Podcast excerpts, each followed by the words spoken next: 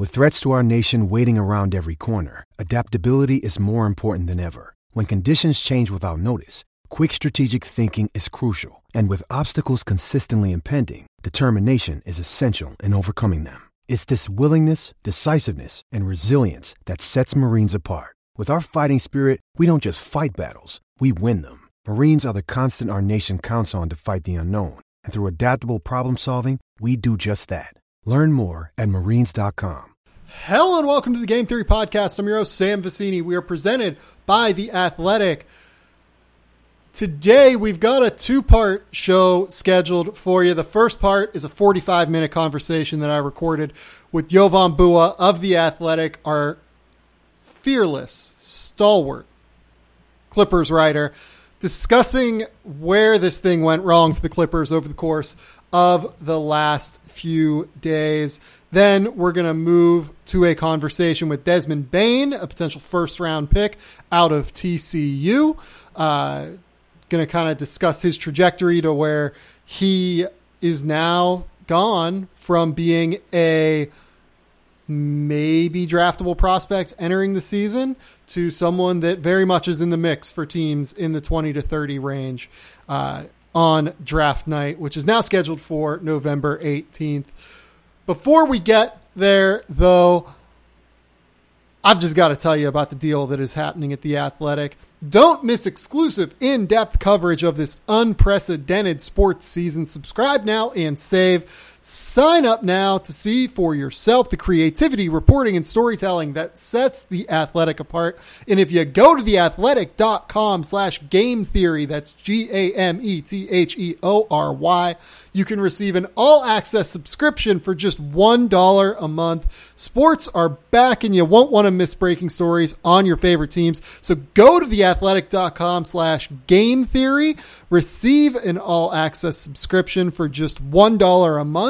We hope to see you there. Now, let's get to the podcast.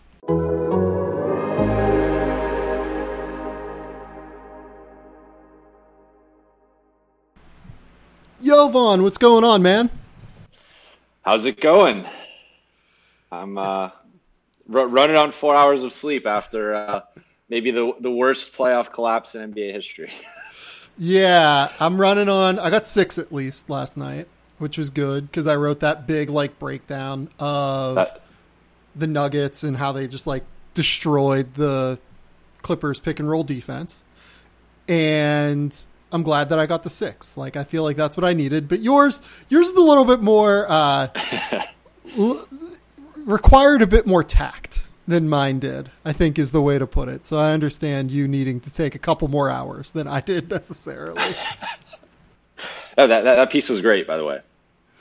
Thank you. Uh, let's just, I mean, where do you want to start with this? Obviously, like I said in the intro, we're going to talk about the Clippers here. We're going to talk about uh, how the Nuggets just essentially broke them over the course of 3 straight games.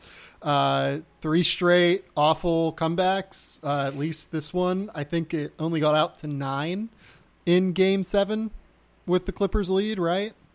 Yeah, only got out to nine. I believe that that was what about you know two thirds. Oh wait, uh, the you, you said the, the, the Clippers big the Clippers biggest lead was 12 in this game. So they actually 12? blew they blew, they blew a third consecutive double digit lead. Great, that's Oh. what you like to see. Yes. Um, I, Uh, go ahead. Go ahead. Where do you want to start? I was gonna say I I I had a, a line in my story that I, I think just kind of it's what I've been thinking about. Was that? Until the bitter end, this team teased us, and you know on paper they were the you know you you had this gritty identity from last season, this deep supporting cast, this championship coaching staff. You add Kawhi Leonard and Paul George two of at that time the t- you know top 10 players in the league.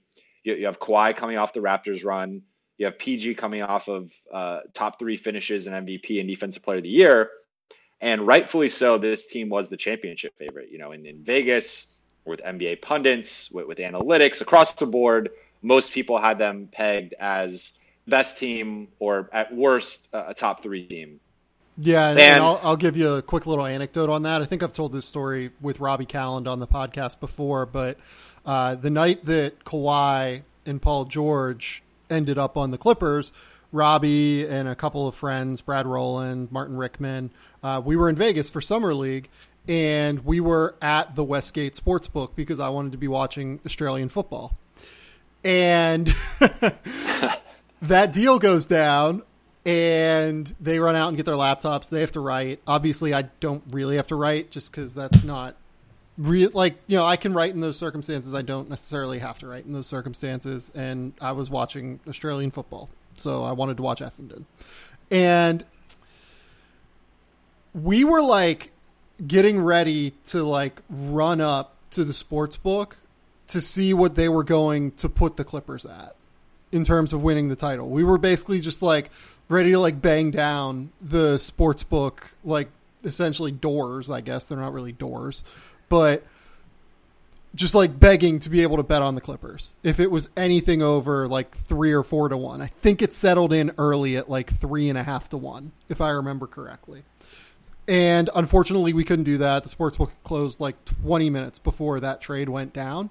But I think it speaks to the attitude that permeated the NBA about this Clippers team, and I think it speaks to the attitude that permeated the Clippers themselves about this team because I think they saw themselves as the favorites, even as the Lakers throughout the course of the season kind of surpassed them. And but I think the the, the kind of frustrating part, if you're the Clippers or or someone who who did believe in they were the number two offense. They were the, the number five defense. Um, you know, they, they did have the fourth best record in the league. They, you know, were the two seed out west. Um, you know, I, I, think if you're looking at the season, I mean, maybe you would have expected them to be the one seed, or, or maybe you would have expected them to have a, a top three defense. But for the most part, like they hit the benchmarks that you kind of expected them to hit, and did so with Kawhi Leonard. You know, having the injury management, they they had unforeseen injuries of you know Paul George had his, his shoulder surgeries, then suffered a, a, hamstring injury you know midway through the year. Landry Shamet missed time, Pat Beverley missed time, JaMychal Green missed time. Like they they, they made the the Marcus Morris trade. Like they had all these variables and, and kind of various forms of adversity that they did overcome with, with their talent and, and just kind of with, with their two way ability. And, and even till the bitter end, like again, they had a three one lead they were in prime position to win game five. They were in prime position to win game six. And they were actually in game seven really until the last eight or nine minutes. So, I mean, it's just the manner in which they collapsed, the the devastating fashion of having the 3 1 series lead and losing, of, of having those second half leads and losing. Um, it, it just really was like this team was almost waiting to unravel at the seams. And you know, the, the chemistry issues were always there and, and they might have been patched over at times, but they were never fully resolved. And you saw Lou, PG, and Kawhi all mention chemistry in their post game press conferences. Um, you know, the, the, the, team talking about not having enough time together, uh, you know, whether that was practicing or, or just the on court reps with, with, different guys in and out of the bubble. Um, you even heard the, the conditioning excuse that they had, but it was just th- this was like the best and the worst of the Clippers. You saw the potential with the 3 1 series lead, you saw the potential with big second half leads, and, and then you saw the demise with, with a you know lackadaisical effort at times, with an inability inability to execute basic things like pick and roll defense, rotations, um, running an offense. Like th- this was the good and the bad, and ultimately the ugly of the Clippers all in one series, and ultimately um, you know, this is now one of the worst, if not arguably the worst, playoff collapse in NBA history. Yeah, and I'm glad you brought up the chemistry stuff because you and Sam Amick and you know a few other people at our site throughout the course of the year, you've written about this. This is not new. Uh, the Clippers denied it throughout the course of the year, but you guys nailed this. Like you had it and hit it right on the head. Uh, this team didn't get enough reps in in the regular season to where they had enough continuity to make it work at the end of games. They didn't have enough reps to frankly really even experiment on different lineups that could have worked. Like for me, like I wanted them to play throughout the course of that series a Beverley Kawhi, Paul George, JaMychal Green, Marcus Morris kind of lineup. And they never got a chance to do that. They never got a chance to play any of, you know, Pat Beverley, Kawhi, Paul George, Marcus Morris, and JaMychal Green together. Just because that that's not that's not the way that Doc chose to allocate their rotations.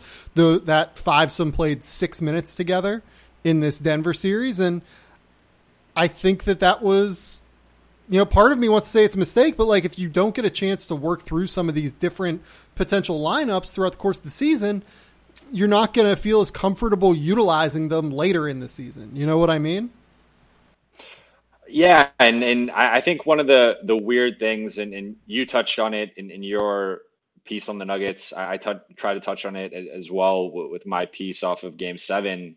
Um, you know, Doc's inability to adjust all season, I think, was an issue, eh, particularly in this series. But it was just kind of weird because all year, you know, he he stuck with the guys he trusted. Um, and you know, Lou and Trez were six man of the year candidates. Um, but in in the regular season, Doc stuck with his two unit platoon. You had the starting group, you had the bench unit. They rarely played together, um, you know, w- with the exception of closing time when Lou and Trez w- would close with Kawhi, PG, and a, token starter, be it Pat Beverley, Marcus Morris, whoever. Um, but you, you kind of saw Doc actually experiment in the seeding games and go with lineups with JaMychal Green and Marcus Morris at the five, play Ivica Zubac more minutes, um, and, and, just kind of get funky with the rotation in ways he hadn't consistently done in the regular season. And part of that was because they were shorthanded. You know, Lou Williams missed time in the bubble, uh, Montrezl Harrell missed time in the bubble. Um, and honestly, like the Clippers didn't really miss much of a beat without those two. Um, you know, and, and obviously they missed their offense at times, but defensively they were so disastrous this season that it, almost kind of negated it. And you could argue different guys like a Landry Shamet or, or Zubac or JaMychal Green stepped up and, and, actually scored more, you know, shot well in, in the case of JaMychal and Landry and, and played better defense. And uh, I think ultimately I, it was telling to me that in game seven, the biggest game of the Clippers season, Montrezl Harrell, after having not only a disastrous, um, you know, Denver series, but just a, a horrific Dallas series as well, plays 26 minutes, scores 20 meaningless points, you know, racking some of them up in garbage time. And Ivica Zubac, who played, you know, was arguably the third best Clipper in the bubble behind Kawhi and PG. I mean, you'd probably say him or Marcus Morris. Uh, you know, had a had a really good and impressive Dallas series. Was was up and down against Denver, but was their best defensive matchup against Nikola Jokic. Uh, only plays 14 minutes, get, gets in foul trouble with three first half fouls, and just basically doesn't play much in the second half. I, I thought that was telling that Doc again reverting to his regular season bad habits of playing Trez when, when the team, you know, all the indicators where this team could not defend at an league average level with Montrezl Harrell on the floor. Uh, and, you know, to kind of go down that way and then try to you know, double Jokic and, and have Trez as the helper when he's been late on help rotations all season. Like, I, I just, I, I, thought it was mistake after mistake. And uh, again, part of that is on Kawhi, part of that's on PG. Those guys shot 10 to 38. They, they only scored 24 points. Um, you know, the role players are up and down all, all postseason, but Doc really going out that way just kind of summarized all of the issues this team had from an adjustment perspective of really, in my opinion, not having a good read on the personnel not having a good read on strengths and weaknesses, uh, you know, uh, how to counter modern NBA offenses. Uh, because the, answer was not Montrezl Harrell at the five. Uh, it, it, was JaMychal Green and Marcus Morris if you wanted to downsize. It was Ivica Zubac if you wanted some size and rim protection, but it, it wasn't Trez. And, and, I think his playoff performance really showed that. And and for Doc to go out that way, I, I thought it was just kind of the perfect chef's kiss on uh, you know the Clippers collapse. Yeah, you know, the Clippers in this series, they were 11.7 points per 100 possessions worse with Montrezl Harrell on the court than the Denver Nuggets. Uh, of their nine regular rotation guys in this series, uh, the Clippers, no, no, one had, no one was worse than negative 3.8 other than Montrezl Harrell uh, against the Nuggets. Harrell was by far the biggest indicator of struggling lineups in this series it showed in the tape, it showed in the numbers, and still it just kind of went down the way that Doc decided to play him uh, as much as he did. And that was kind of baffling to me as well. I wrote about that in my thing for today. Um, you know, you mentioned Zubac. Like, I'll be honest, I, I don't think Zubac was particularly good against Denver. Like, I think that you can easily make a case that he was their best option against Nikola Jokic. But at the end of the day, Jokic was still kind of toasting him, and they were still toasting him in pick and roll coverages because whenever Zubac is in, they have to play that drop coverage, and it's really hard to play drop against Jamal Murray in the way that he is hot right now. So I'm I'm just like kind of. I think they should have went small. Like I said, like I think they should have gone with JaMychal Green and Marcus Morris. I think they should have put Kawhi on Nikola Jokic enforced either to involve Nikola Jokic on Kawhi in these screening actions or taking Nikola Jokic out of the screening action because they want to avoid Kawhi. That's also a win for the Clippers in those circumstances. So, again, though, to get the most efficacy out of that idea, you can't have. You know, Lou was a little bit better defensively in the series. He wasn't great, but like he gave effort. He was engaged enough to where he wasn't a disaster. They still hunted him, but it wasn't like abject in the way that sometimes Lou can be defensively. I still yeah. would worry that they would have hunted him, but if they're hunting him, you know, in a one-two ball screen with Gary Harris and taking Jokic out of the play, that's still a win to me. Well, and and again, these were issues that plagued this team all season. I mean, you you saw it. Um, they had a stretch before the All Star break and, and, right after the All Star break where uh, they, they, played the Celtics and Sixers back to back on the road. And then they had that big Lakers game right before uh, COVID struck and then there was the hiatus. And in, in those three games against, you know, at the time, three contenders, we, we didn't see Philly necessarily going out this way, or, maybe some people did. Um, those three teams relentlessly hunted Trez at the end of games. Yep. And they all, you know, all three exposed them. Uh, the, the, Clippers lost all three games. And Lou in particular, you know, Jayson Tatum, uh, they, they, tried to hide Lou on, on Marcus Smart. Jayson Tatum relentlessly calling for ball screens from Marcus Smart to get the Lou switch or to have him show or, or hedge. And in those moments, you know, w- with that kind of separation, get by Lou, create an open look. Um, you know, same thing with, with LeBron. He, he, he had that uh, several possessions to close that Lakers game where Lou either switched onto him or, or showed and, and, couldn't recover in time. Avery Bradley gets an open three. KCP gets an open three. KCP gets a drive. It was just like th- this was there the whole time. And I, I just don't see how the coaching staff never kind of fully acknowledged or adjusted to that. And to point, in the Dallas series, the Clippers actually did a lot of the things you said. You know, they, they did go smaller with JaMychal or Marcus. They did slot Kawhi, PG, or Marcus on Kristaps Porzingis, switching Zubac off of him. And you saw that at times in games five, six, and seven, where, where they put Trez or Zubac um, on a, a, wing and kind of hid them in the corner. Uh, but you didn't see it consistently. And, and that was kind of a thing I, I didn't understand. Like you, you mentioned the drop coverages I like, you know, forget just Jamal Murray. With Nikola Jokic almost shooting 50% on threes, I don't know how you could drop against him because, yep. you know, even not letting, you know, let, us say Kawhi or whoever gets around the screen can stick with Murray, doesn't let him shoot.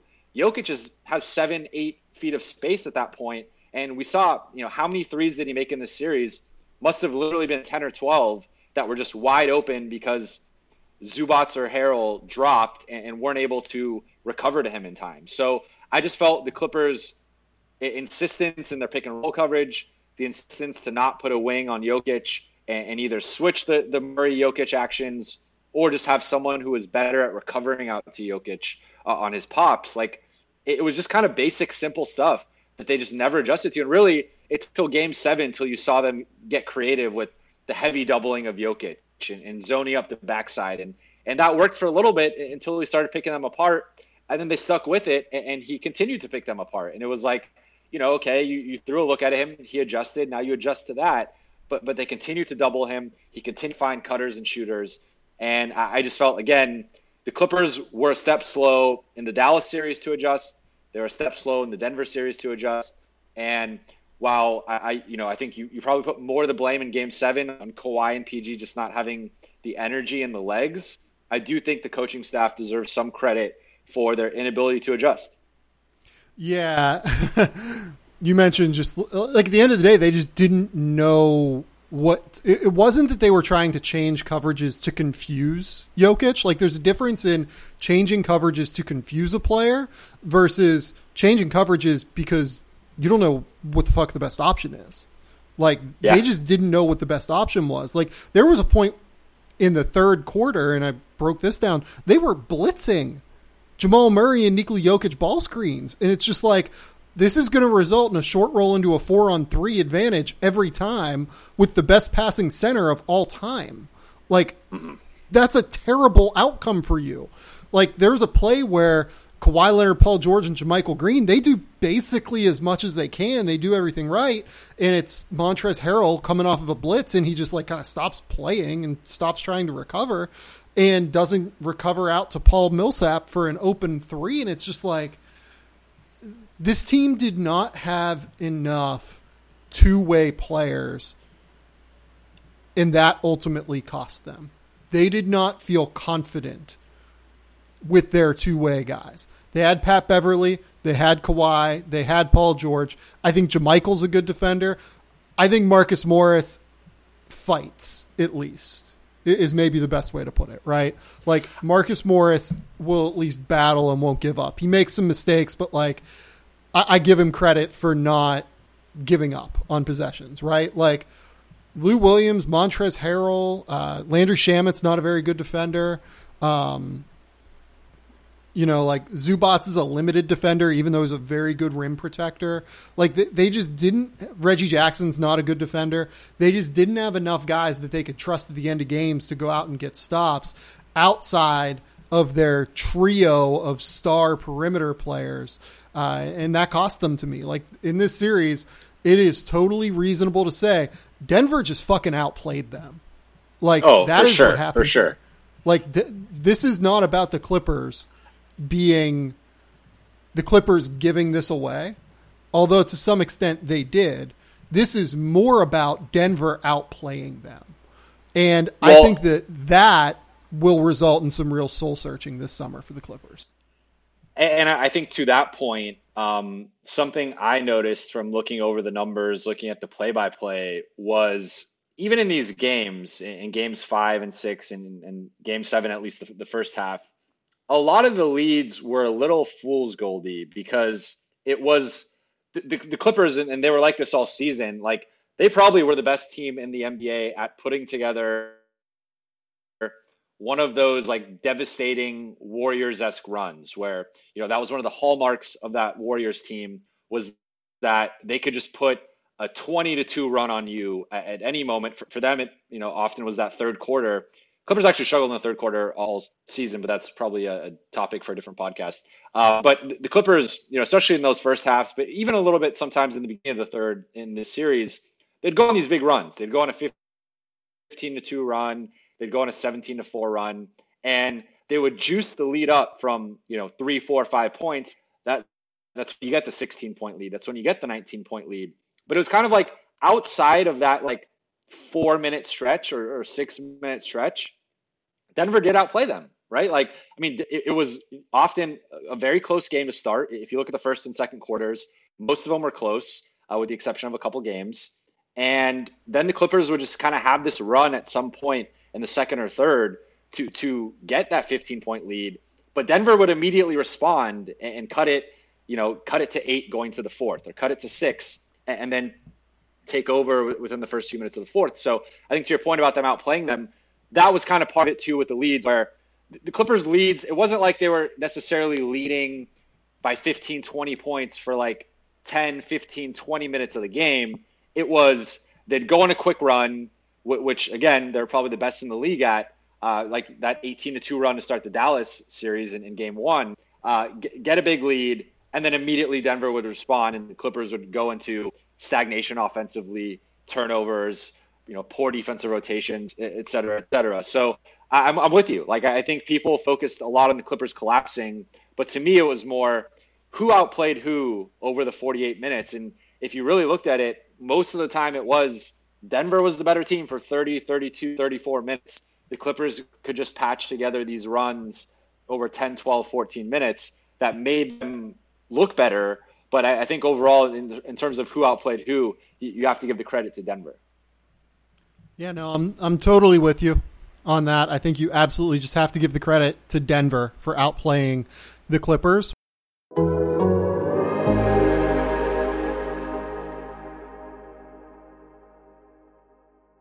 All right. This first advertisement is for something that is near and dear to my heart. It sure was nice seeing the teams back out on the gridiron over the weekend. Lucky for us, that was just week one. There is no better place to get in on all of the actions than DraftKings, the leader in one day fantasy sports. I've got to tell you guys, I think on Sunday I submitted something like 18 different lineups into their contests. Uh, I was all over it. I am an enormous fan of DraftKings, as you guys know from having listened to the show over the years. Uh, DraftKings has millions of dollars in total prizes up for grabs. If you haven't tried it yet, head over to the App Store now because you don't want to miss it. You draft your lineup, you feel the sweat like never before. Every run, pass, catch, it means more with DraftKings. It's simple. You just pick your lineup, you stay under the salary cap, you see how your team stacks up against the competition. It's really fun fun. It's really just a great way to have something on the line while you're watching football on Sunday. Uh, they paid out billions of dollars to winners since 2012, so they know a thing or two about cold hard cash. Download the DraftKings app now and use that code RUN.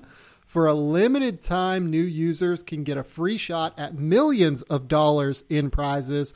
Don't miss out on the week two action. Enter code RUN to get a free shot at millions of dollars in prizes with your first deposit. That's code RUN only at DraftKings. Make it rain. There's a minimum $5 deposit required.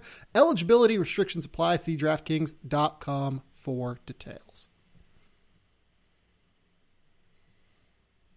This is obviously a Clippers centric podcast here that we're recording right now.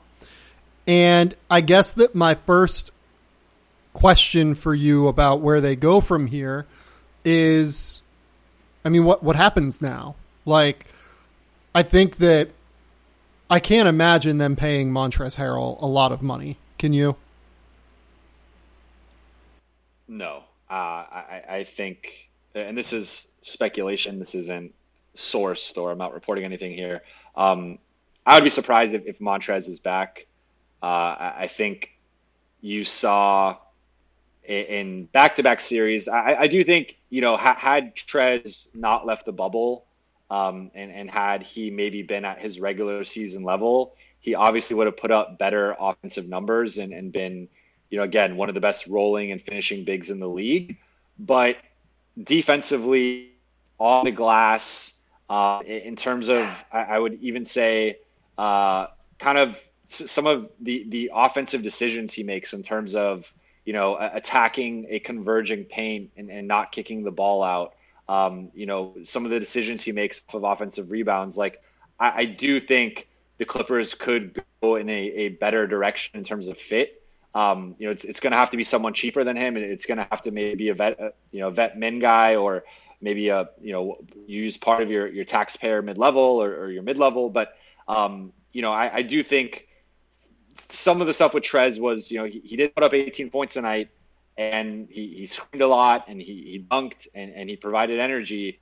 But when it came to crunch time, when it came to playing the elite teams, if you actually look at his numbers, um, you know, take away garbage time and take away those games against Atlanta and, and Charlotte and the Knicks and, and different teams, and like his numbers against the elite teams weren't that good. this season. Yep. So I, I, do think if you're the Clippers, with the price tag, he's probably going to want, you know, I, I would say somewhere between 15, 18 million.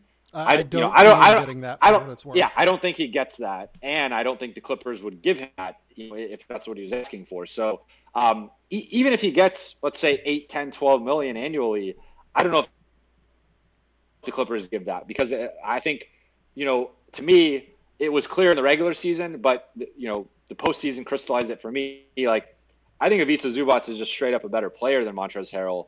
Um, and on a seven million dollar deal, uh, you know, our John Hollinger at the Athletic wrote about it uh, a few months ago. Like he he ranked Zubac as the, the, the best value deal uh, of last offseason. And you know maybe we can quibble with that a little bit, but like at seven million dollars a year for the the defense and rebounding and screening you get from him. Um, you know, I think he's he's elite in, in all. Uh, you know, you said he's a limited defender, and I agree. I think as a rim protector, he's elite. Really good offensive and defensive rebounder, really good screener um, and, and improved a lot as a roller and finisher. I, I think in those regards, like at seven million dollars, that's steal. And even if he is just your placeholder center, twenty to twenty-five minutes a night, um, I, I, think you can probably go in a better direction off the bench and not have someone as kind of offensive heavy as Trez. So I, I expect him not to be back next season. I would be very surprised. I think if he is back, it's something like eight, ten million. That's a bargain for the Clippers, but I, I would be surprised if he's back. Yeah, no, uh, when I say that I don't think Zubac played particularly well in this series, like that's not to say that he's not an incredible bargain. And like you know him making seven million and him making I think it's twenty one million over the course of the next three years. Like yeah, that is it's an incredible deal. And he still has a role to play for, like you said, twenty to twenty five minutes a night. But you can't close with him. Like you can't put him on the court with the way that you know, most teams really like to space it out and try to create perimeter shots and use ball screens late in games, right? Like he, he's going to get hit, but that's not to say he's not valuable. Like it's still a useful piece to have on your team.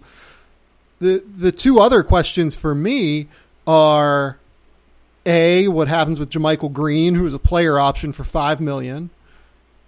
B what happens with Marcus Morris? They decide to only pay one of those two, which I would understand if that was the case. I think I would default to Jamichael because I think the price tag will be cheaper, and I think he provides a bit more of what this team specifically needs. But I'd be willing to hear a case otherwise if you're willing to make one. I, I'm with you. I, I, I think, you know, I guess my kind of vision for the offseason is you, you try to re-sign Marcus at a reasonable price. The most they can pay him is up to 18 million. Um, I, I, don't think they would pay that much. I, I don't think he's going to command that much. Um, you know, I, I, see him more in that like 12 to 14 million range. Um, and, I don't, I don't know, know maybe, maybe that's that too high. Maybe worth. they move on from that price point. Yeah, like yeah, no, I there mean, are that, so that, few fair. teams um, this summer that have real cap space, and the teams that have cap space this summer are likely not in the market for like a Marcus Morris type of veteran. Uh, I think he's probably a mid-level exception guy all the way. Okay, then you know th- that's fair. And if if you say that, um, you know, I, I was actually surprised last offseason there wasn't as much interest in JaMychal Green. Yeah. Um, you know, I, I had reported on you know Denver and, and San Antonio being um, interested in him, and him turning down a little bit more money to uh, go back to the Clippers. But you know, it, it, still was a relatively lukewarm at best market for JaMychal, despite how you know I, I thought you could have made the case he was the third or fourth best guy in that Warriors series. Like you know that that adjustment of putting him in at the five him defending KD, even though KD was going supernova, it's KD. I mean, there's only so much you could do, and the Clippers had limited defensive personnel. But him checking KD on one end and, draining threes as, as, a pick and pop and spot up big on the other end, like that was huge in that series. And and you saw that in the seeding games. Um, you know, he had kind of struggled during the season, wasn't playing as much, wasn't closing games as much. But in the seeding games, he really found his rhythm again, and I, I thought was playing his best basketball of the season and then with Montrezl Harrell coming back and, and with Ivica Zubac playing so well in that Dallas series, Michael kind of got squeezed again and, and just never really refound his role or his groove. Even though, again, I agree with you. He, I think he should have been a much bigger part um, of, of the Denver series. I, I, so I think you hope he opts in and, and doesn't opt out or you know test that player option. Uh, I think as of right now, I feel like he would. I think it makes sense. Um, I think he could get mid level or just under mid level. I think I think he's played at that level. Uh, obviously, his counting stats aren't there, but I, I, think if you actually look at you know three and D bigs, he's on that short list. I mean, he, he's now had you know really two and a half seasons of shooting the ball uh, above 36%, you know, close to that 40% mark. Um, you know, really tough defender, versatile, uh, you know, good rebounder, good locker room guy, good energy guy. Like, I, I, think he can be the third big for a lot of teams in, in the NBA right now. And, you know, getting him at eight to 10 million, I think that that's frankly a bargain, although maybe not in this market. So, again, I think it, for the Clippers, I would try to re-sign Marcus. You, you hope JaMychal, uh, you know, stays, but if he opts out, you try to re-sign him. Uh, I would let Trez walk, and then my final piece that we haven't discussed yet is I would try to trade Lou Williams. Um, yep, that's where I was going next. On an expiring contract, yeah, expiring contract, making eight million dollars. It is hard to get the same value and, and talent um, for him, I, I, would say. But at this point, I, I, really question the fit with Kawhi and PG. And unless Lou accepts a reduced role of like, hey, you're playing 15 to 20 minutes, you're not closing games and you're just basically our microwave bench scorer at you know in the second quarter and like end of the third. Uh, I just don't see him being a good long term fit with Kawhi and PG. Uh, and, and, then you know it's before even getting into the defensive issues, which teams are relentlessly going to target him uh, at the end of games. So I I would probably say my ideal Clippers offseason looks like keeping Morris, keeping Green, letting Trez walk, or sign and trading him, trading Lou, and then upgrading around the margins. I think they could use a new backup five. I think they could use a new backup point guard and a, backup three and D wing uh, to provide some size behind Kawhi and PG. And this team will be attractive to free agents uh, that are vets that are coming off of deals, just because it's Los Angeles. They are definitely still a title contender. They still have Kawhi Leonard and Paul George. Uh, I would anticipate they're going to be in the market and will be legitimate players for all of the kind of guys that you're talking about. My, I, I don't even think that I'm with you that it's hard with Lou because the one thing that I think went kind of drastically underrated about this Clippers team this year, maybe underdiscussed, not underrated, was that they were a very jump shot dependent team. There wasn't a whole mm-hmm. lot of guys on that roster that was that were willing to just attack. Like Landry Shamet is a jump shooter. Patrick Beverley is a jump shooter. Uh, Kawhi Leonard, frankly, is a lot more comfortable jump shooting both from uh, the perimeter and from the mid range. Paul George would happily pull up for threes with like a 50% three point rate, right? Um, Montrezl Harrell is a pick and roller, but he's not really a creator going toward the basket. That's kind of the one thing that Lou Williams is that this team does need. They do need someone that can break down a defense and get into the paint. I think that that was probably what they were hoping Reggie Jackson could be, but Reggie is just not kind of good enough at the end of the day uh, at this point of his career. So maybe it involves keeping Lou my, and playing him. My only pushback on on your. But go ahead.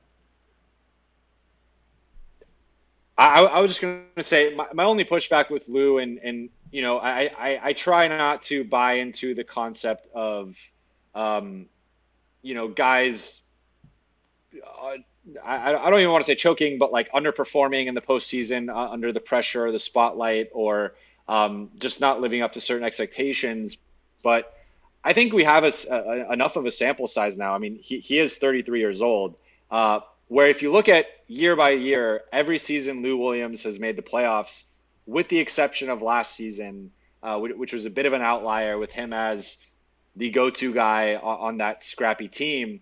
Uh, in any other season where he's played with all stars, you know, been the third, fourth, or fifth guy, he's really struggled in the in the playoffs. And and just kind of looking at, you know, Toronto, uh, 12.8 points a game, 31% shooting. Uh, you know, that year in Houston, 12 points a game, 42% shooting. This season with the Clippers, 12.8 points a game, 42% shooting. And the three point shooting has been even worse. Uh, he shot 23% on threes in the playoffs. And, you know, uh, I, I just, there's part of me that's like, I just wonder how much of his game actually translates to the playoffs because, um, you know, and, and I think a guy he reminds me of is Jamal Crawford, who uh, was another guy who, if you looked at his regular season stats, especially those six man of the year um, years versus his postseason stats, there was always a drop off of four, five, six points. There was always a drop off of five to ten percent shooting in the playoffs, and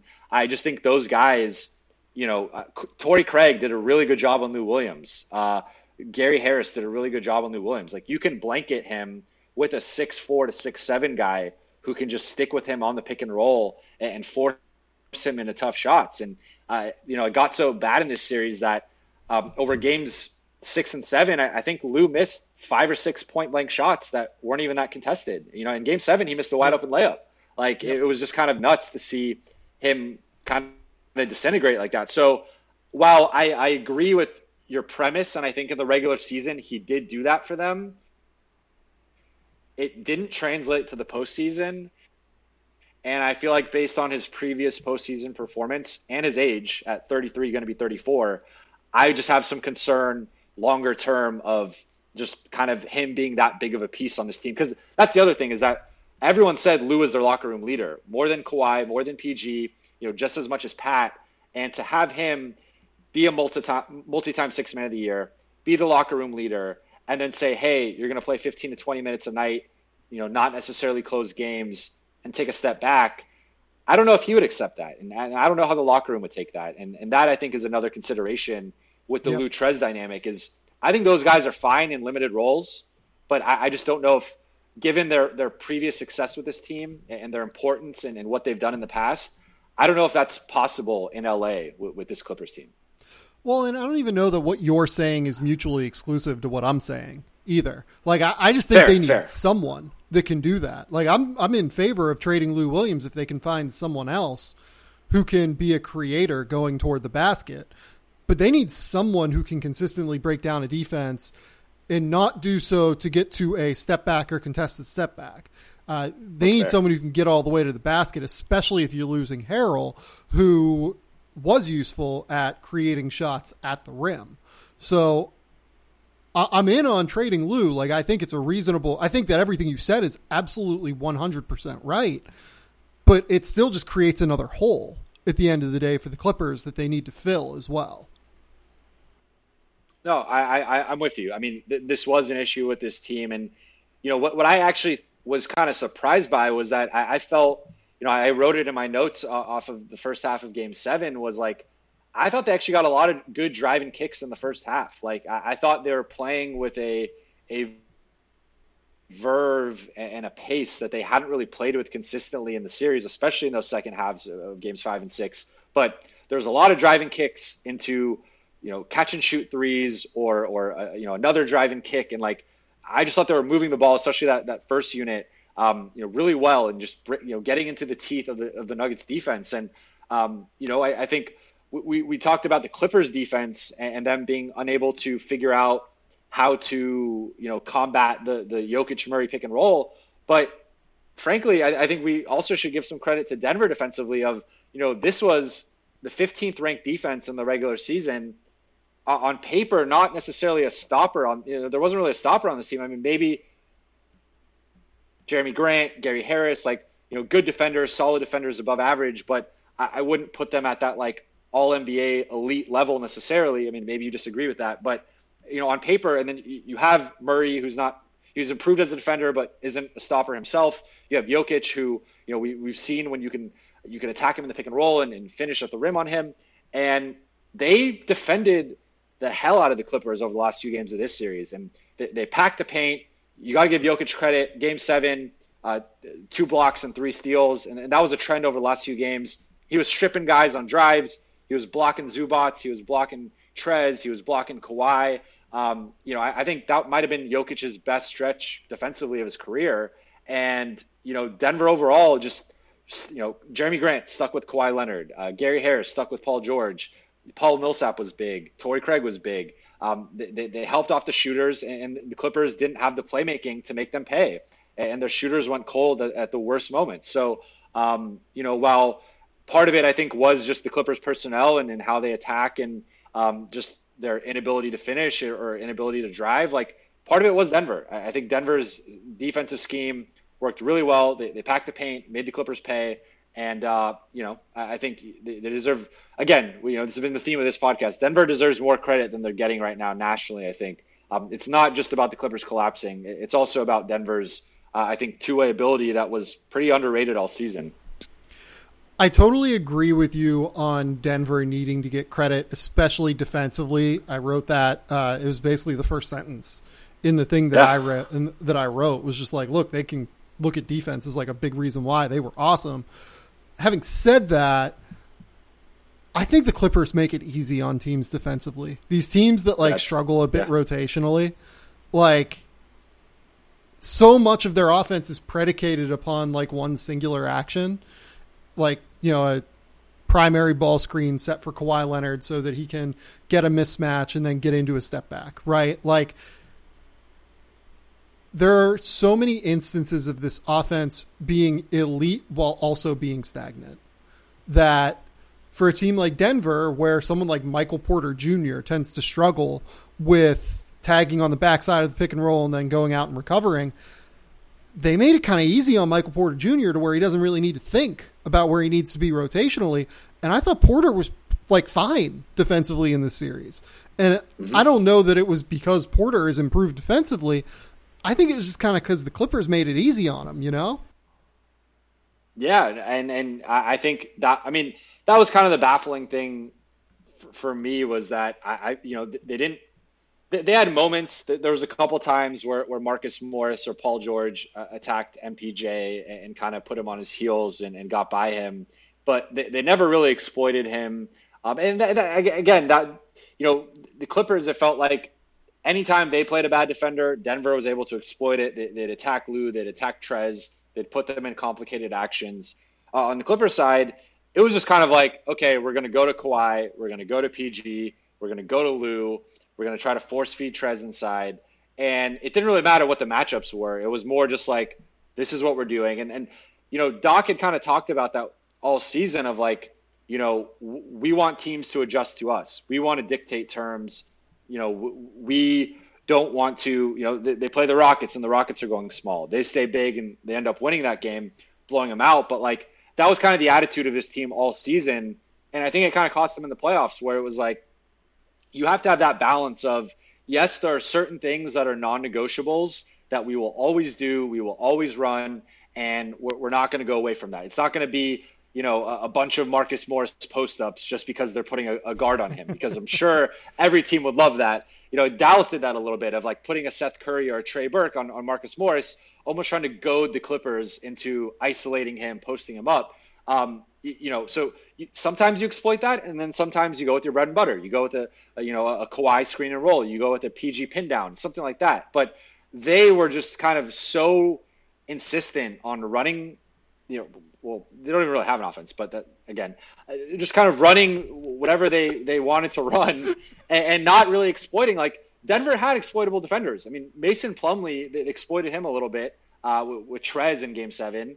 Uh, Jokic could be. I mean, Jokic played better defensively, but he's not Rudy Gobert or Joel Embiid or or even Brook Lopez. Like you, you could exploit Nikola Jokic. You, you know, you could, and that that's where you actually saw that. I thought in Game Seven, going small they, they stretched Jokic out uh, a couple times. Um, you know, I think JaMychal hit a three. Uh, uh, Kawhi had a nice drive. Like there were moments there where you're like, had we done this more, like this could have been a viable strategy because you, you can't help off Marcus Morris or JaMychal Green. They're too good of shooters, and you know they didn't shoot that well in the series. But um, you know, I, I just felt like the Clippers had left so much on the table. There was so much more they could have done, and even in spite of that, their talent was such that they almost won the series anyway. And you know, there's an alternate universe where they win this in five or six, and right now we're previewing Lakers Clippers. But um, you know, just I, I think some of the tactical stuff was was really just kind of mind boggling to see how much they didn't exploit,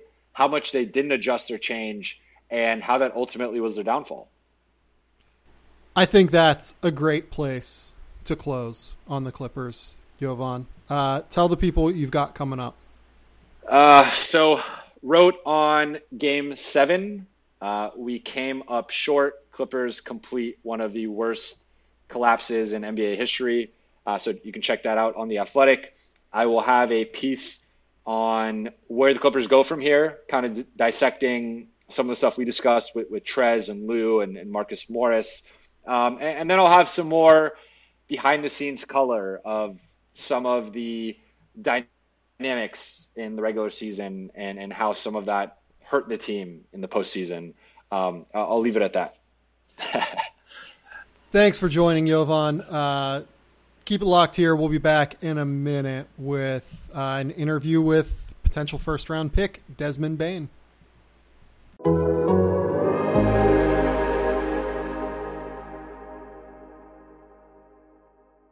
Hi, I'm Tas Melas from No Dunks on the Athletic. As the great philosopher Brian of the Backstreet Boys once said, Everybody, yeah, hydrate your body, yeah, everybody, hydrate your body right. Hydration's back, alright. We all know we have to stay hydrated. I've used an app, a big water bottle, post it notes. And proper hydration is extremely important right now. It can really help your immune system. Believe it or not, dehydration occurs daily in three out of four people. With Liquid IV, you have the fastest, most efficient way to stay hydrated. Each serving helps you get as much hydration as two to three bottles of water. I like using Liquid IV when I hit that afternoon lull. Instead of grabbing a coffee, I grab one stick of the lemon lime, put it in my water, and I get the energy boost I need without dehydrating my body and getting dry mouth. It's win win because it contains five essential vitamins, more vitamin C than an orange, and as much potassium as a banana. Oh, my mate Lily would love it. It's healthier than sugary sports drinks with no artificial flavors or preservatives and less sugar than an apple. Liquid IV is available nationwide at Costco and Target. Or you can get 25% off when you go to liquidiv.com and use code ATHLETIC at checkout. That's 25% off anything you order when you use promo code ATHLETIC at liquidiv.com. Get better hydration today at liquidiv.com, promo code ATHLETIC the last advertisement here is for a very, very special, special beer. Because if you ever feel like you always need to be on and you need a moment to chill, you need to hit the reset button to get ready for what's next. I know that I've been feeling that way over the course of the last couple weeks. It's just been nonstop. But man, there's very few things better than just a cold Coors Light whenever you just need a minute to take a reset. Coors Light wants to give you a way to take a break from the new realities of endless video chats in 2020. Say goodbye to your video chat background and hello to that beautiful travel destination in real life where you can actually chill. Five lucky winners are going to get trips to the beautiful destinations they've been dreaming about for months. To enter for a chance to win, visit CoorsLight.com slash outside during September and upload a screenshot of yourself in your ideal video chat background. The prize package is valid through June 2022. So winners can plan their trip whenever they feel comfortable. Uh, look, I don't really use the video chat background I use the white walls in my apartment. I would love, though, to get out and go to a beach right now. There's nothing I would like to do more, even though I live in Los Angeles. Uh, I would love nothing more than to be able to just go sit down on a beach, feel like I'm safe and go out and just read a book on the beach. And I feel like I've not been able to do that for a while. Uh, just enter for a chance to win to the beautiful destination of your choice at CoorsLight.com slash outside. Celebrate responsibly. Coors Brewing Company, Golden, Colorado. There is no purchase necessary. Sweepstakes begin on August 27th, 2020, and they end on October 1st, 2020. It's open only to legal residents of the 50 U.S. states and Washington, D.C. You got to be 21 or over. Travel must be to the destination indicated in the entry and must be completed by June 30th, 2022. For official rules, including how to enter, prize details, and restrictions, visit www.coorslight.com slash outside. Void where prohibited. Message and data rates may apply. Now, back to the show.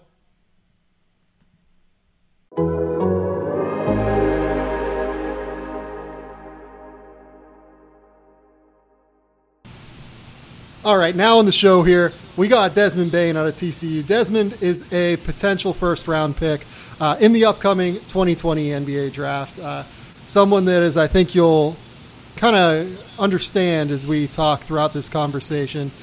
Just one of the uh, one of the more fun players I've gotten a chance to talk to over the course of the last few years. One of the uh, just a just a good human being that is fun to talk to about this stuff. So Desmond, how you doing, man? Doing great, man. Thank you for having me. I really appreciate it. So, I'm going to start this interview the way I do with every other NBA draft prospect that I have on the show. If you had to describe your game in your own words to NBA fans that are listening out there right now, how would you describe your game? Um, I would say rock solid. I would say that um, you know that's a word that, that you can use. Um, I'm I'm a smart player on both ends of the floor. Um, I know what I'm what I'm good at, and I know some of the things that I'm I'm not so good at. And you know, when you you put me out on the floor with with multiple good players, um, you know, I feel like I kind of fit like a glove um, on both ends. So I would say rock solid is the is the word to describe me. Yeah, for sure. I think that's a really great way to do it as well. You averaged 17 points, six rebounds, four assists this year. Uh, I would imagine that most people know you as kind of a three point gunner, given the fact that you've hit 43% of nearly 600 three point attempts over the course of your collegiate career. So I think people can feel pretty confident about them getting someone who's not a goofball out there. Like you don't yes, really. Sir. You don't really fuck around on the court. You're not someone that's try and go above his above his station. You're going to step out there. You're going to knock down shots, and you're going to yep. just kind of provide what every NBA team's looking for. Yes, sir. Yes, sir. Exactly. Before we get into kind of dissecting the intricacies of your game, though, your journey to getting to this stage is really, uh, a, like in a lot of ways, it's remarkable, man. Like first and foremost, and it's really impressive and a testament to hard work and just kind of how mature you are as a person. So, can you kind of explain what your upbringing was like for people? Because I, I would imagine most people don't really know. Yeah, I mean, I, I love telling the story. Um, you know, I get asked a lot, given the fact that um, I was raised by my great grandparents. So when I'm, you know, going around town and, and things like that in a small town of Richmond, Indiana, everybody knows each other.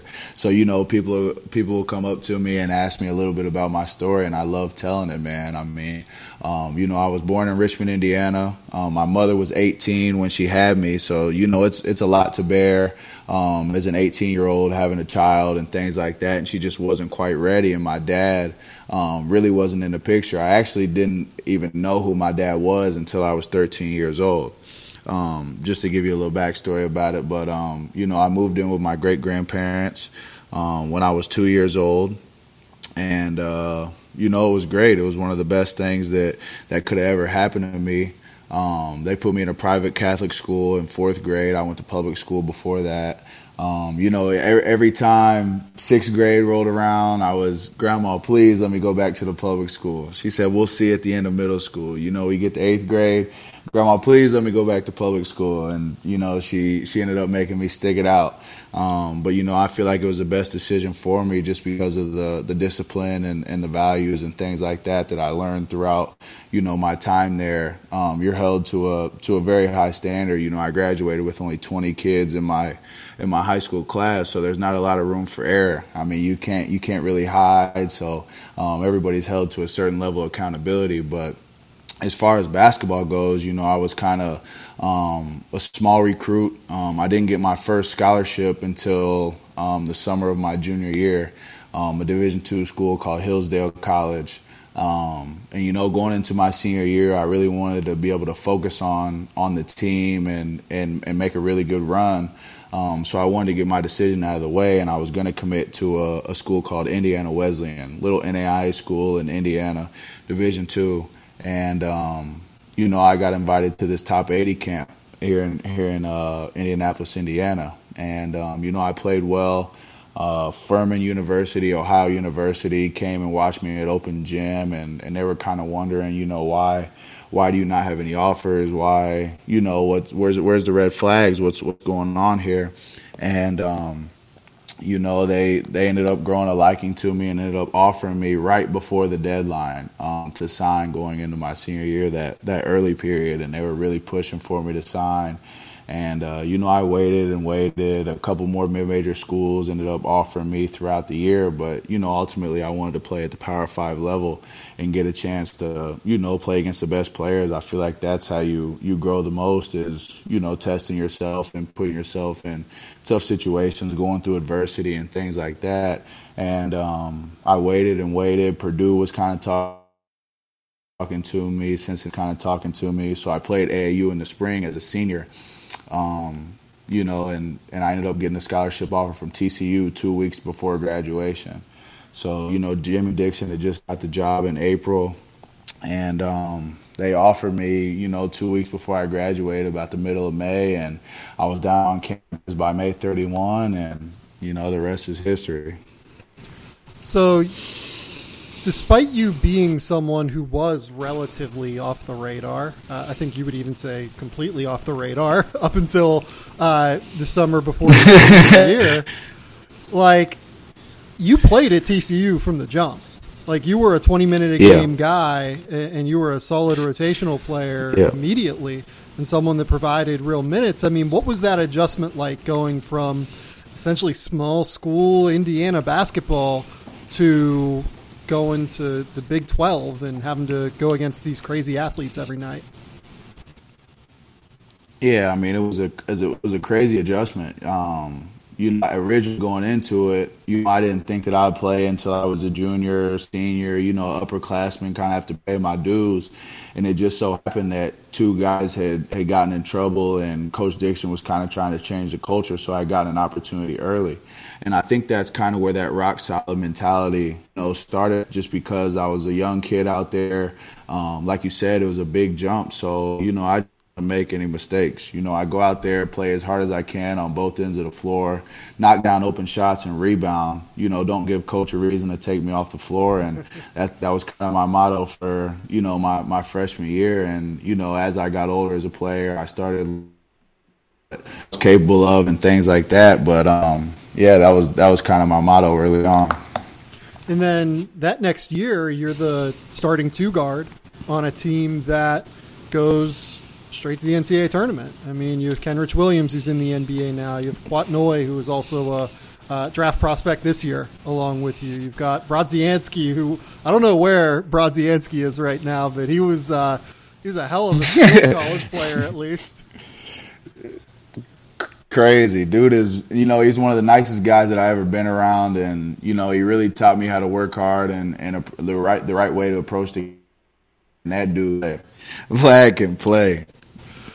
So you step into a role and you immediately become a top three scorer on the team. You hit 46% of your threes at that point and that's where i start figuring out okay is this guy like a real prospect? I have to watch him and i'm I think I ranked you somewhere in the bottom end of my top 100 at some point during your sophomore year, and you ended up declaring for the draft after your sophomore year. So, what has the process been like for you each of the years that you've declared for the draft? Because uh, you know, sophomore year, you were a solid starter on a really good team. Junior year, things were probably a little bit different. And senior year, now you obviously are already in the draft and you're coming off of a great uh, senior season where it seems like you really developed a lot of your skills. So, what has that process been like, and how has it differed each of the three years that you've been eligible for the draft?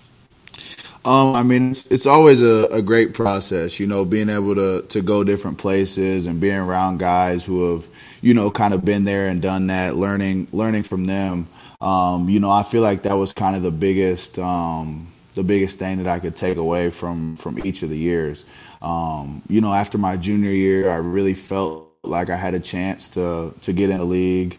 Um, um, it was going to be an unconventional route or, or, whatever it may be. But you know, once I got around a lot of the pros and and things like that, I understood how hard it really was to get in the league for one, and how hard it was to stick in the league for two.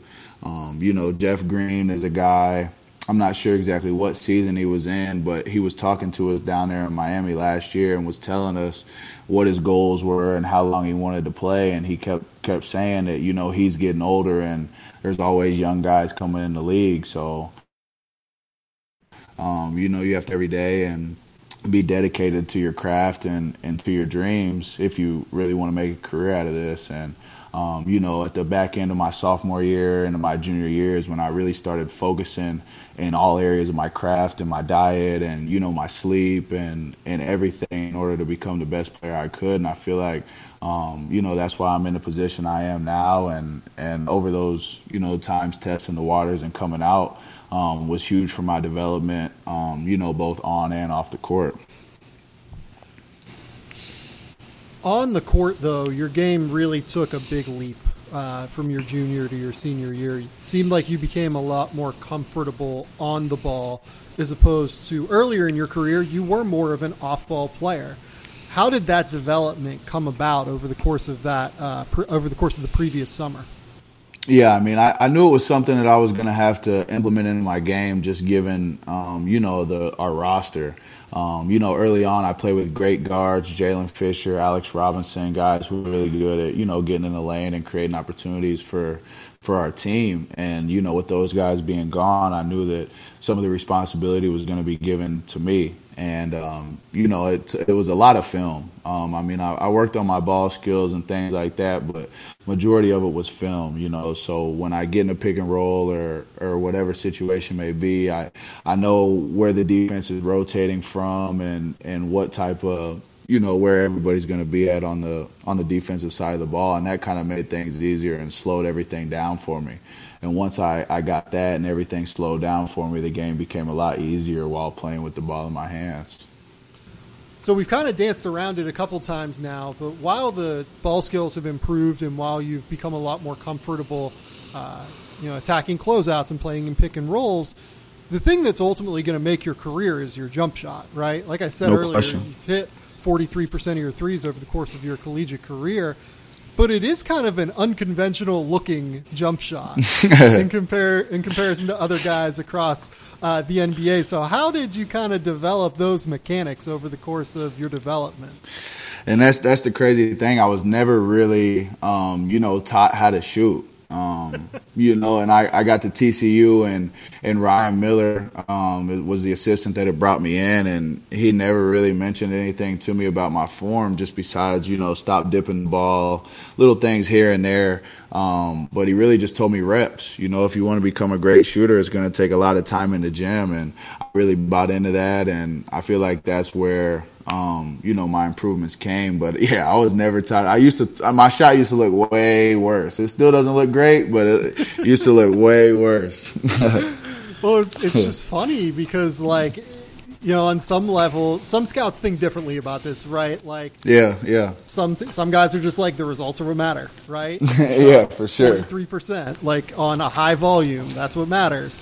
Some yeah. other scouts are like, well, how's it going to look when he moves back to 29? like, yeah. You, how much of that have you heard from scouts over the course of the last two years that you've entered the draft? Um, so I haven't heard too much. Um, you know, I feel like it's been more like people look at me and they see my arms are short, so they don't know if I'm gonna be able to get my shots off and things like that. And that's part of the reason why I took the dip out of my shot and became a better shooter off the move and off the dribble, just to kind of diversify myself a little bit. Um, but I actually think my short arms are the reason why I can shoot the ball so well. Is just because, you know, I don't have all that extra motion in my shot. Um, it may look funky or it may look whatever, but um, you know I don't have that extra motion in my shot, and I've practiced it so many times.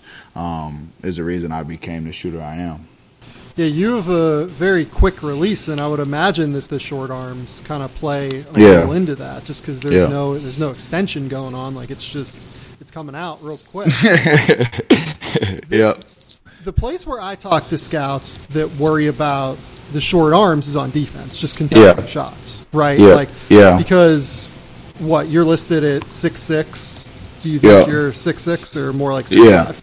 Um, I mean, I I've been measured at six six. My coach, Coach Miller, always gives me a hard time and says I'm six five, but I don't know if he's doing that just to joke around or or what. But um, the last few times I've been measured, I've been measured at six six with my shoes on.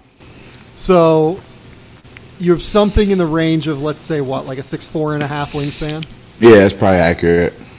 So, how have you adjusted defensively to having that shorter wingspan, specifically in regard to contesting uh, other players' jump shots whenever they try to hit you with a step back or try to, you know, uh, drive you and try to go through you? Although that's pretty difficult too. Yeah, no question. My um my coach Miller told me, um, you know, after my sophomore year and when we really started talking about the NBA is um, guys are gonna look at you, scouts are gonna look at you and automatically say, you know, well he's got short arms, can he guard? So um, you know, to to reject that narrative, you have to play that much harder. Your attention to detail has to be that much better. And you know, I've been blessed with with the frame that I have and the strength that I have, and that that helps me, you know, guard different positions and things like that, making guys uncomfortable with with my size and things like that. But um, yeah, I think it really just comes down to effort and um, you know, attention to detail. Yeah, and lateral quickness, you're great. You have that like strong frame because what, like you're 215, 220 Yeah. pounds, something like Yes, that. Yes, sir. Yes, sir. and it's hard to go through you. Like some of the guys that struggle in the NBA are guys that you know bigger players can just get them in a switch and blow through them, right? Yeah, Like, yep. Not to like I'm not going to call him out like you know negatively necessarily, but like the Nuggets throughout the course of the playoffs specifically tried to target Lou Williams, right? Yep, Because Lou yep. Williams is just smaller, right? Yep. Yep. you're someone that at six foot five, six foot six, you know, something in that range, 220 pounds, it's just hard to go through you. Like you're someone that I think teams are going to struggle to attack in switches at least. And I think Yeah. that's almost the most important part given the No way question. the NBA is going.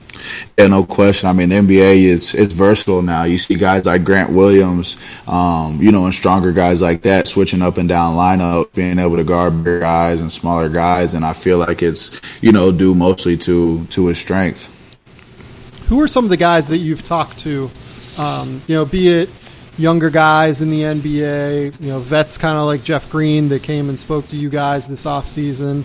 You know, who are some of the guys that you've talked to that have really given you some good advice? And the thing is, I, I was just talking to this guy named Scotty today. I can't I can't remember his last name. He played at Tennessee, but I like learning a lot from the guys who, um, you know, have been in Hopson, the. probably? Yeah, that's exactly who it is. But I like I like um, talking to the guys that have been in the NBA or had a cup of tea in the NBA and then got out of the NBA. I want to know, you know, what's the reason why they feel like they didn't stick? What's the reason why, you know, they've had to play on four, six, however many different teams? So um, Michael Beasley's been down here working out, and you know, obviously he's had quite the career and quite the experience. So I've been able to learn, you know, some of the things I wouldn't necessarily say not to do, but um, you know, some some things that you want to stay away from. And now he's, you know, trying to uh, fix his um, reputation and things like that, and get a chance to get back in the NBA. But you know, Bam Adebayo's been down here. He's a great guy. Um, you know, on and off the court with the way he approaches the game. Um, you know, and how mature and and how he go goes about things. So I've been able to learn a lot from him. Um, you know, there's been a, a lot of pro guys down here that I've been able to soak up knowledge from. What's the biggest lesson you've taken away from some of those guys on the fringes of the league? Um, you know, Scotty was talking a little bit about today, and he was saying that you know if you're one of those fringe guys, you know you definitely got to have your head on straight. He was saying, you know, it's it's like a corporation. Like you're you're going to work every day, and are you making guys, you know, happy about coming into work? Or are you sucking life out of the team? Um, those type things. You know, I'm I'm going to be one of those guys that's going to be in early, um, you know, every day and leave late. Um, be a guy with a smile on my face. You know, I, I have that reputation throughout all TCU, um, you know, and dating back to high school and things like that. And that's just kind of who I am. And, uh, you know, I feel like if you if you can do those things, you know, work your butt off, um, be a guy that's you know happy to play the game, happy to be a good teammate, whatever your role may be, um, you know, you'll have an opportunity to stick around for a while. So one thing I wanted to ask you about is your uh, you've had a pretty close to home deal with uh, COVID, isn't that Yeah, is yeah. that right? Yes, sir. Uh, would you mind kind of explaining that and you know kind of discussing it? Are you talking about with my grandfather or just in in general? Your grandfather, Yeah, uh, yeah, your, yeah. Did your grandmother contract yeah, it as well? bo- yeah, both of them. So it's it's been crazy, you know. Um, people ask me all the time, "How are you keeping your head head on?" and this, that, and whatever. But I ha- I have a great family. You know, I, I went back to Indiana, and we're we're just one big you know rock. We lean on each other. Um, my grandpa, yeah, he contracted the virus in early July, and his health had just kind of been depreciating. Um, you know, anyways, um, the last time that I went home, I was telling my homeboy that was over here on the balcony, you know, my grandpa's lived a great life. Um, you know, I'm really proud to have been raised by him. And, you know, who knows how much longer he has. And then right after that, he had contracted COVID. And on the flip side, my grandma had got it as well. And she went into the deal with, um, you know, already having lung issues. And for her to, to get to get out of it and be at home, she's at home now and doing all types of stuff, walking around. She's she's stubborn. She she has to uh, have like whatever a couple liters of oxygen, but I mean just to be alive and be able to share a few more moments with her is you know means the world to me. It means the world to to my family. Yeah, I mean, uh, this virus is very real. Uh, Yeah. you people that you know aren't willing to wear masks. Like it's just crazy to me. Like It really is. I mean, I, I think it. I think it takes an experience like that for you to to really understand, for you to contract it. Because early on, when COVID was going around, you know, I was taking all the necessary precautions and things, but I was asking my, do you know anybody that has it? Do you, you know, and until it really hits close to home, um, you know, it's it kind of one of those things that was on the news, kind of like the swine flu and things like that. But um, you know, I mean, it's it's real, and and everybody needs to you know do all they can to, to slow it down. Yeah. Another thing I kind of wanted to ask you about is, you know, Richmond, the town you grew up in. You know, I, I believe it's it's like four out of five people are white, right? Yeah, something yeah. like that. Yeah. I mean, what was growing up as a person of color like in that environment, and how is, uh, you know, all of the all of the many racial injustice issues that have hit the news over the course of the last three months, from George Floyd to Breonna Taylor. I mean, uh, how did that hit you, given what your life experience has been? Yeah, I mean it's it's been hard, and you know I've I've had to look myself in the mirror and look some of the you know people that I was spending some time with, um, you know, at home in the mirror and ask them what their views were and what their stances were. Just because a lot of people, um, you know, will claim to be your friend and claim to you know want have your back in all instances, and um, you know things like like the killings and and everything go on, and we're asking, you know, this this is all of us together, whether you're white, black, blue, orange, like we all got to fight this together, um, you know, and the fact that that some of the people that I grew up with and and spent a lot of time with aren't, you know, on the same side as I am, you know, it's it's concerning, and all you can do is really, you know, help them see the the clear picture and help them to understand what we're up against and educate them on the history of why things are how they are today. Um, you know, I mean, I went to Seton Catholic where there were three black kids in the school. You know, I was one of them, and then my homeboy, uh, you know, was playing basketball currently at IU Kokomo, and his sister. You know, and, and the rest of the kids were white. So, um, you know, it's it's uh it's a different dynamic, but um, you know, I mean, I'm I'm blessed to be able to go through that and and see both sides of it for sure. All right, the final three questions here are going to be a little bit more fun than Okay. having to talk about uh, issues like this. So let's uh, let's go with the first one here. Basketball's back on, but I'd imagine that throughout the course of the pandemic, you've had some time to catch up on shows or catch up on movies that you might have missed. You know, what have you seen uh, that caught your eye over the course of the last? I I guess we're going on eight months now, seven months now. Yeah. Um, you know, I've been watching a lot of um I watch all the smoke. I watch quite a bit of that. Um, you know, just to get the real inside scoop on um, you know, what NBA players deal with day to day and what goes on in the, in the locker room and things that you can't necessarily see. Um, you know, I like watching that. Um, uh, Eric Thomas came and spoke at uh at TCU earlier this year, um, and I've kind of continued to follow, um, you know, his message and and things like that um, along this journey. And then my homeboy and I have been, um, you know, I, I grew up Catholic, went to a Catholic school and things like that, but um, you know, we've really been committed to reading this this book called the Competitor's Bible. Um, and it's a Bible where you know the front half of it is the Bible, has Old New Testament in it, and then um, you know the back of it has like a daily devotion um, every day, and, and we read it, and it's it's uh, you know it's geared towards athletes. The back half of it is geared towards athletes um, and how we can apply um, our spiritual life on and translate it, you know, onto the court or field or whatever it may be.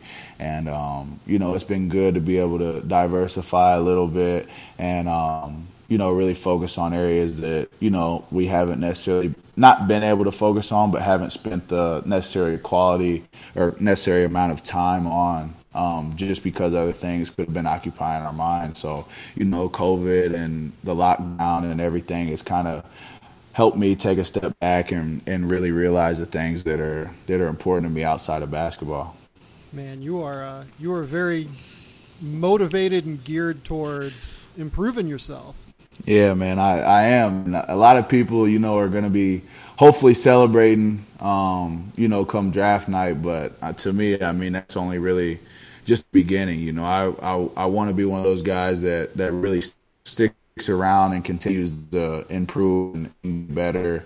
Um, you know, not only as a basketball player, but as a man, and hopefully have a family and, and be a good husband and, and things like that down the road. So the second question I've got for you here is who is the best player that you played in college basketball over your four years at TCU? Um, Trae Young, probably. Um, you know, with the, with the freedom and, and things like that that he had at, at Oklahoma, um, you know, it was tough, especially when he when he gets it going. I I was guard. The first time we played him, I didn't guard him at all in the first half. This is my sophomore year. Second half, I was tasked with guarding him, and I did a good job the first eight minutes, and and then they started just setting flat ball screens pretty much right across half court, and he's just navigating them however he wants. And you know, Trae plays real low to the ground, and you know, good with the ball, can split, um, floaters, you know, lobs to the big. He had shooters all around him. Um, he was he was a tough cover. He was he was good. He's smart too. He's smart. He he knows the game. He's he's a good player. Yeah, I think the biggest thing with him is a he knows exactly how to get to his spot because his handle's Yeah. so tight, and because his Yep. footwork's so great and he's so smart. But he's, I think his passing is his best skill. Like I think so too. shooting, but Yeah. it's. It, it really is. I mean, you you you're late on a rotation. Okay, it's the ball's already gone, and like he he gets off it so fast on his live dribble, um, both into his shot and when he's passing the ball. Like you said, it's it's credit to his handles and how tight they are. But um, yeah, he you can tell he spends a lot of time on his game. He's a good player. How would you go about defending Trae Young now that you kind of maybe know a little bit more than you did two years ago?